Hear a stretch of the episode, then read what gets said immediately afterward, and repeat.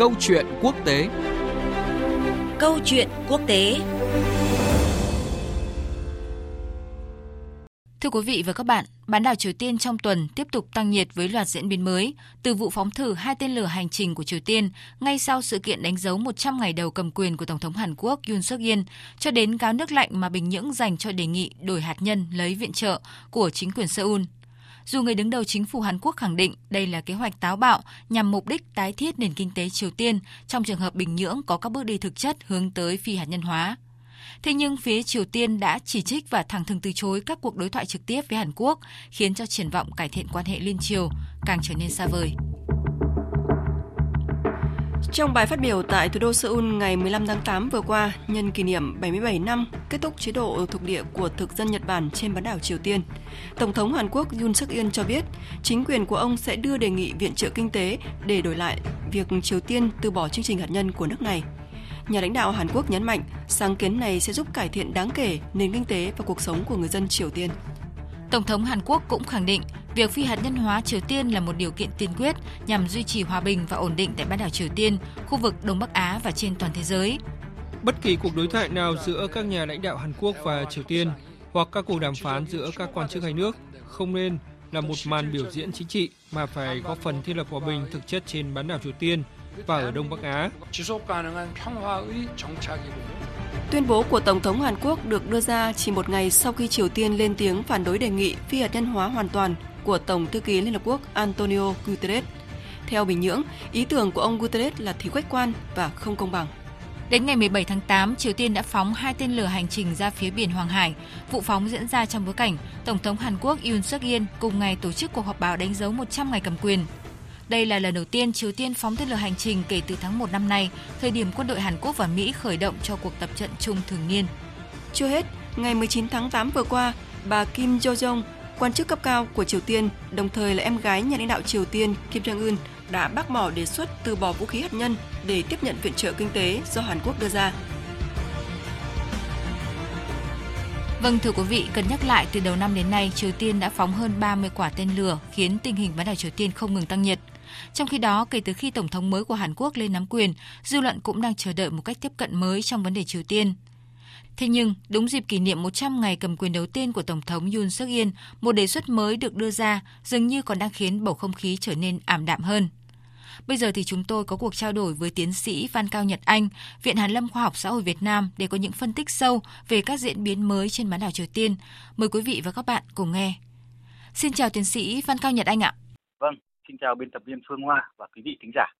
À, thưa ông ạ, để đánh dấu 100 ngày cầm quyền đầu tiên thì Tổng thống Hàn Quốc Yoon suk yeol dường như cũng muốn tạo dấu ấn khi mà đưa ra một kế hoạch mà ông cho là táo bạo đối với vấn đề Triều Tiên, tạm hiểu là đổi hạt nhân lấy viện trợ.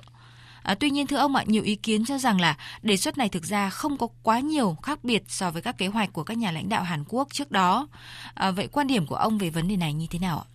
À, vâng, đúng như vậy. Tổng thống Hàn Quốc Yoon suk yeol đã đề xuất cái công bố gọi là cái đề xuất táo bạo với Triều Tiên trong cái bài phát biểu nhân dịp quốc khánh ngày 15 tháng 8 và đưa ra các cái phương án hỗ trợ kinh tế như là cung cấp lương thực hay là về cơ sở hạ tầng nếu Triều Tiên có cái bước phi hạt nhân hóa. Thì sau đó thì nhân cái ờ, kỷ niệm là 100 ngày nhậm chức thì ông lại tiếp tục công bố thêm các biện pháp tương ứng của Hàn Quốc trong các lĩnh vực chính trị, quân sự và sẵn sàng là thảo luận về việc giải trừ hệ thống vũ khí và kêu gọi là Triều Tiên hưởng ứng. Và thậm chí là ông còn nói là Hàn Quốc có thể giúp đỡ trước mà không yêu cầu Triều Tiên phải phi hạt nhân hóa trước rồi mới hỗ trợ sau. Thì tất nhiên là quan điểm của ông thì cho rằng là phi hạt nhân hóa là điều cần thiết để đảm bảo hòa bình trên bán đảo Triều Tiên cũng như khu vực và thế giới và Mỹ cũng có vẻ đồng tình như vậy. Nhưng thực tế thì chúng ta cũng biết là cái đề xuất mà tương tự với cái sáng kiến táo bạo này ấy, thì từng được là ông ờ, tổng thống ờ, Lee Myung Park đã đưa ra cách đây hơn 10 năm. Thì chúng ta cũng biết đó là cái chính sách phi hạt nhân mở cửa 3.000 USD và theo cái chính sách này thì là Hàn Quốc sẽ cam kết nếu Triều Tiên chấp nhận từ bỏ hạt nhân thì trong vòng một thập niên sẽ giúp nâng cái mức tổng thu nhập quốc dân tính theo đầu người lên 3.000 USD. Và đương nhiên để làm được việc này thì sẽ có những cái quỹ hỗ trợ quốc tế mà lên đến uh, trị giá là 40 tỷ USD để hỗ trợ uh, Triều Tiên. Nhưng nhìn vào bản chất thì chúng ta cũng thấy rằng là cho dù cái sự trợ giúp Triều Tiên như thế nào thì tiền đề ở đây vẫn cứ phải là phi hạt nhân hóa. Và liên quan đến phi hạt nhân hóa thì chúng ta cũng thấy là ngay cả dưới thời ông Moon Jae-in là cũng đã đề xuất phi hạt nhân hóa bán đảo Triều Tiên triệt để có thể kiểm chứng và không thể đảo ngược và kèm theo đó là các lợi ích. Như vậy chúng ta thấy dù dưới hình thức khác nhau nhưng trọng tâm vẫn cứ là vấn đề tên lửa hạt nhân của Triều Tiên.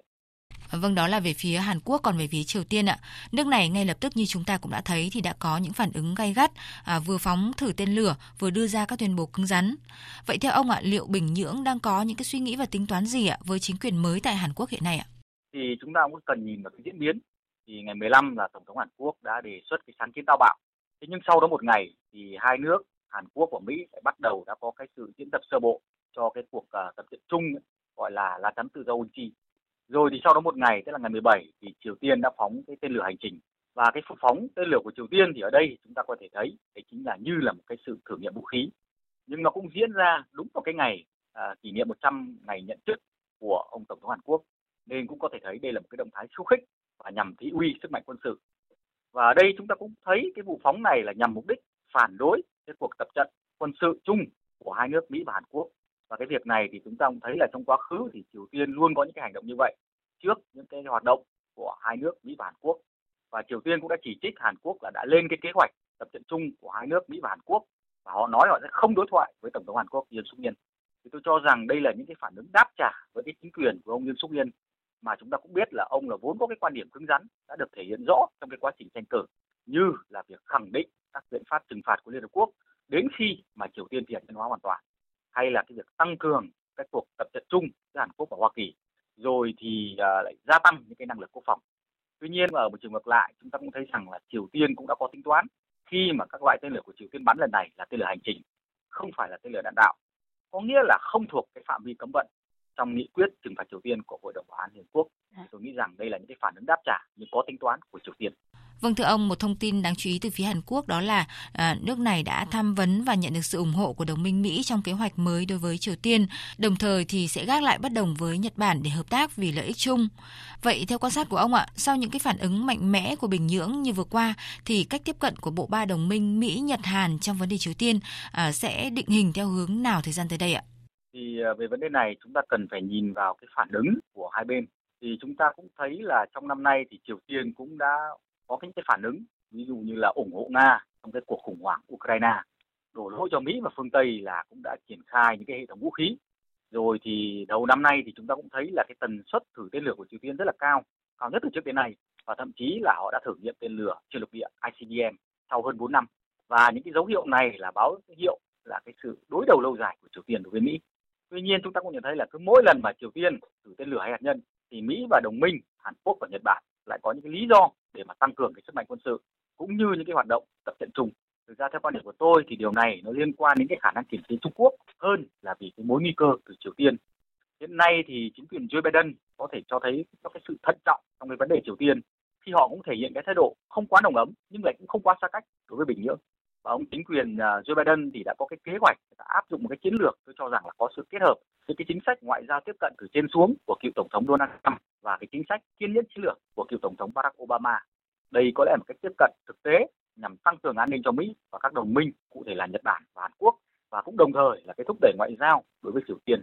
Chúng ta còn nhớ là gần đây bên lề cái hội nghị thượng đỉnh NATO đấy, là tổ dạ. chức hiệp ước Bắc Đại Tây Dương tại Tây Ban Nha thì à, ba nguyên thủ của Mỹ, Nhật và Hàn Quốc cũng đang ngồi lại với nhau và đã nhấn mạnh một cái ý đấy chính là phải tăng cường phối hợp ba bên đối phó với cái mối đe dọa hạt nhân tên lửa của Triều Tiên. Và trong đó là chú trọng đến cái việc mở rộng cái khả năng gian đe. Nhưng họ cũng nhấn mạnh những cái con đường là mở ra cái đối thoại nghiêm túc và thúc giục Triều Tiên quay trở lại đàm phán. Như vậy ở đây chúng ta có thấy ở hai khía cạnh tức là Mỹ, Nhật Bản, Hàn Quốc sẽ tăng cường cái khả năng gian đe nhưng cũng sẵn sàng là mở cửa đàm phán đối với Triều Tiên. Tôi nghĩ là như vậy. À, vâng ạ, à, cảm ơn tiến sĩ Phan Cao Nhật Anh vì những phân tích và bình luận vừa rồi. À, thưa quý vị, tới đây thì chương trình Câu chuyện quốc tế cũng xin dừng lại. Cảm ơn quý vị và các bạn đã chú ý theo dõi. Xin chào và hẹn gặp lại.